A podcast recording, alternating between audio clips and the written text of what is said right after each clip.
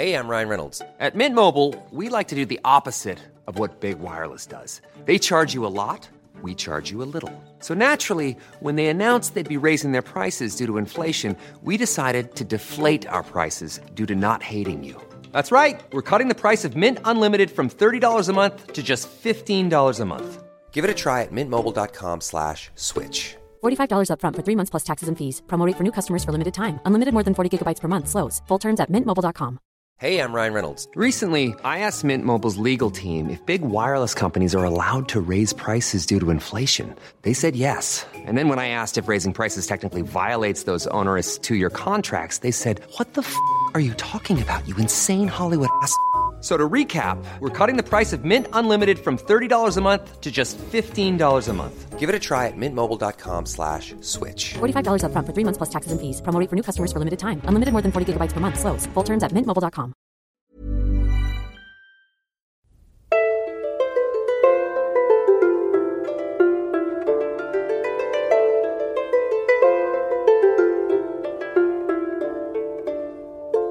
And welcome to the Renaissance English History Podcast, a part of the Agora Podcast Network. I'm your host, Heather Teysko, and I'm a storyteller who makes history accessible because I believe it's a pathway to understanding who we are, our place in the universe, and being more deeply in touch with our own humanity. This is episode 143, and it's about the Great Debasement. The who, what now? The Great Debasement, otherwise known as the event that gave Henry VIII his moniker of Old Copper-Nose. Also, an amazing con job that Henry perpetrated on his own people. So, let's discuss. But first off, I want to just plug the Agora podcast of the month if you're looking for something new to listen to right now is the Mid-Atlantic. Mid-Atlantic looks at politics and current events in Britain and the US. And each show consists of American and British pundits reviewing and commenting on the most important US and British pieces of news that week with host Roifield Brown officiating. And so if you're into news and current events, you should definitely check out Mid-Atlantic wherever you are listening to this show. All right, so what was the Great Debasement? In short, it was an economic policy that stretched on for about a dozen years never actually got worked out until the reign of Elizabeth, and it basically destroyed the economy for a while. So, as you may already know, money used to be based on weight.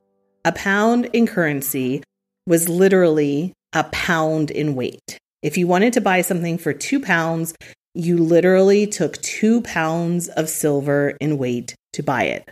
There were smaller denominations based on cutting the coins into fractions of a pound, but everything was still based on the trust that people had that a pound of silver, a pound sterling, was truly a pound in weight. And then all of the coins that were fractions of that had the same amount of silver in.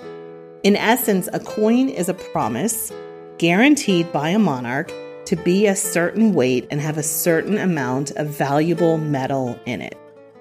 And for centuries, the reputation of the monarch depended on having a strong currency where the silver wasn't contaminated with too many other metals.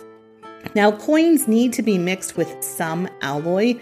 Silver itself is actually too soft to be in wide circulation without being mixed with other metal in it. Um, it's too soft and it rubs off too easily. So, you always want to have some other metals in it, but it's the percentage that's the most important thing.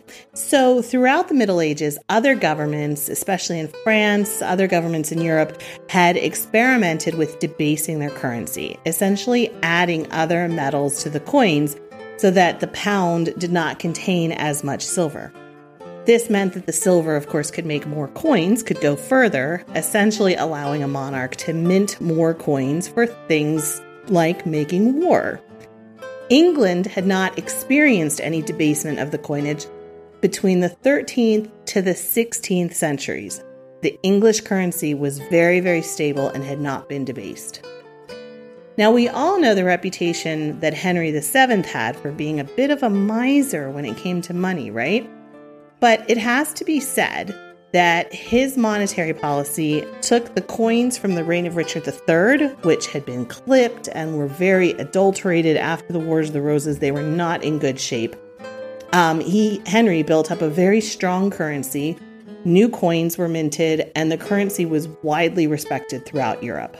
But as we also know, his son, the eighth Henry, liked to make war and build a navy and build palaces. So Henry VIII began to run out of money. Even after the dissolution of the monasteries, he was still running low on ready cash, and he wanted to make war on France again, gosh darn it. And he decided that the best way to get the money to do that would be to gradually have less silver in the coins so that he could use the silver to make more coins to make war on France. Now, Henry did a small version of this in the mid 1520s, Cardinal Wolsey had executed it. It was under pressure from the Low Countries and other European countries that were debasing their own coinage. There was pressure on the coins of England at that time because of what Europe was doing, but it was a very, very small amount. It was done very publicly, and there were announcements and laws forbidding price gouging. And it was done simply to keep the currency in England and end the flow of it to Europe. Now, the Great Debasement that I'm talking about happened a decade and a half later, and it has been referred to as the greatest monetary treason ever committed by a head of state. Surely it was a great con that Henry pulled on his people, and it wreaked havoc on the economy, as I said, for decades to come. I want to read to you from a chapter on monetary policy from Stephen Deng. He writes for approximately 400 years, England had maintained 92.5% purity for sterling. So, for 400 years, England had maintained 92.5% purity. But with Henry's debasement, the purity of coins gradually dropped down to 75%, then to 50%, then to 33%, and finally to 25%. Edward VI continued this and a 1551 issue of coins under Edward VI contained only 17% of the silver contained in pre debasement coins. As a result, the earlier prestige of the English coin, which at times had been the envy of Northern Europe, greatly disintegrated over a very brief period. So each coin became worth less than it had been in terms of its content of precious metals. How did this make Henry more money? Well, the government has a monopoly on printing or minting money, right? And normally the face value of the coined money is more than what it costs to produce that coin. So let's say you create a pound coin. One hopes that it costs you less than a pound to make that coin, and the profit is called seigniorage, which is used to pay government costs. I'm thinking specifically about one of the ideas that Andrew Yang had in his presidential run this year, which was to get rid of the penny because it costs more to make a penny than the penny is actually worth, which doesn't seem like it makes a lot of sense. But let's say you can print more coins using less of the valuable metals. Well, you're going to make a bigger profit on each coin, right? And not only that, but there's more money circulating around for you to do things like invade Ireland. And while in theory each coin should be worth less and buy less stuff, i.e., something that cost a pound before, assuming the pound was 92% silver, might now cost more than a pound if there's less silver in it, the kicker is that if you do this in secret, without Parliament approving, and without telling anyone, then who's going to know? And that's what Henry was thinking about. Well, so all this was done in secret, it wasn't put through Parliament. And what happened was people figured it out because the small amount of silver on each coin started to rub off, showing the copper alloy underneath. And people were starting to realize wait, there's way more copper in this coin than there had been before. And that is actually how Henry VIII got the nickname Old Copper Nose. The silver on the raised part of his of the coin that had his nose, so that raised nose part in the minted coins, the silver started rubbing off, showing the copper nose underneath. So the thing is, word's going to get out that you've done this. And what do you think is going to happen to prices once people realize that the coins no longer have the same amount of silver in them? Well, they're going to go up, right? So prices began to rise on everything. But at the same time, workers didn't automatically get raises. And that's not just because employers wanted to keep more of the profit for themselves, but their own costs had gone up as well. So they couldn't even necessarily afford to give more raises. And the English currency, which had once been so respected throughout Europe, began to fall apart. Trade suffered as Europeans wanted more money for the same goods now that they knew that the money was worth less. Also, what do you think people are going to do if they still have the older coins that are worth more? If you were used to paying a pound for something and you still have those original pound coins, are you going to want to go spend two pounds of your good, solid 92% silver money on something that you know should only be a pound if you can instead use your 20% silver coins to buy the same thing? Of course, you're going to use the bad, quote unquote, bad money to pay for things rather than the good money, right? People have a built in incentive to pay for goods and services with the coins that are worth the least to them. So people began to hoard the old currency. Plus, the whole thing came back to bite Henry in the patooey pretty royally when the money worked its way through the system and actually started coming back to him in the form of payments of rents. So, this is something that's known as Gresham's Law. The name itself wasn't coined until the 1860s, but it's named after Thomas Gresham, the financier that I did an episode on about two years ago. I will actually link to that old episode in the show notes, which will, for this episode, which will be at englandcast.com slash money. So englandcast.com slash money will have the show notes for this episode, and you can get that old episode on Thomas Gresham. But the rule, Gresham's Law, states essentially that bad money drives out good money. So if you've got two coins and one is intrinsically worth more than the other, and they both buy the same amount, you're going to use the bad one to pay for the items rather than the more valuable one. You'll save the more valuable one or use it maybe to buy something abroad where it could buy more. So, pretty soon, the entire domestic currency market was flooded with these debased coins in which no one had much faith. The debasement continued under Edward VI, who found himself stuck in it with no way out. Some of his counselors did advise that he do something to try to get the currency back to its face value, but it was going to be so expensive, and there was a lot of infighting on his council, and it was never done. Plus, even if you mint better coins, which he thought about doing, Gresham's law states that people are going to hoard the new good ones and spend the bad ones.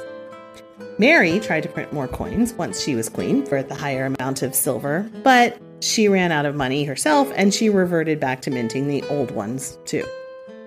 Over a decade into the debasement debacle, domestic prices had started to work themselves out and the shock to the system had worn off. But Elizabeth wanted to get things back to normal and raise the standard of the English currency again so that English money could buy more imported stuff and things wouldn't be quite as expensive. In 1560, Elizabeth realized that the faith in the English currency was basically zero.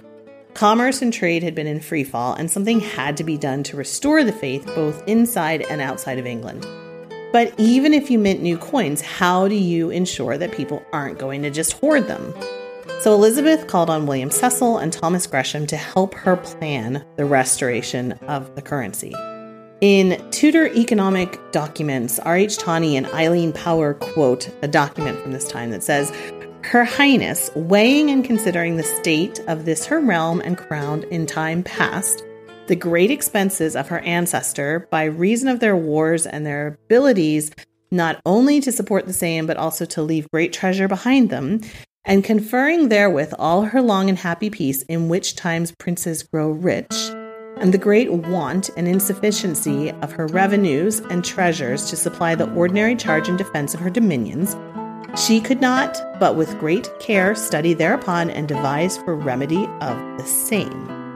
And after sundry debatements and consultations with herself, she is by divers reasons induced to conceive that the greatest and almost the only cause thereof hath proceeded by the enhancements of the coin to the time of her father and brother, and that the only remedy thereof is to reduce the moneys to the ancient standard.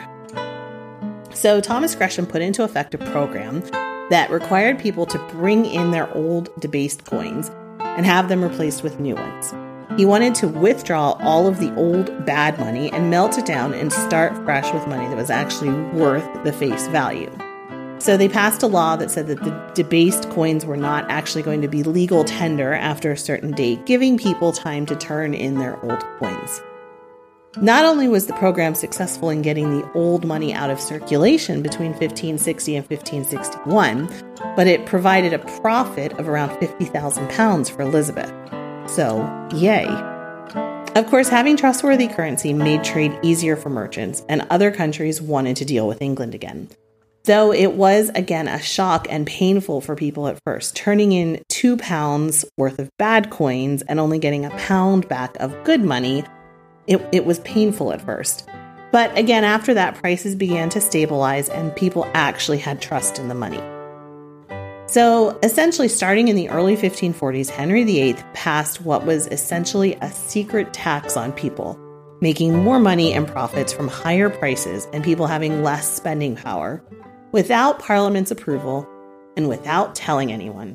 See why this is sometimes called the greatest monetary crime ever committed by a monarch, or monetary treason ever committed by a monarch?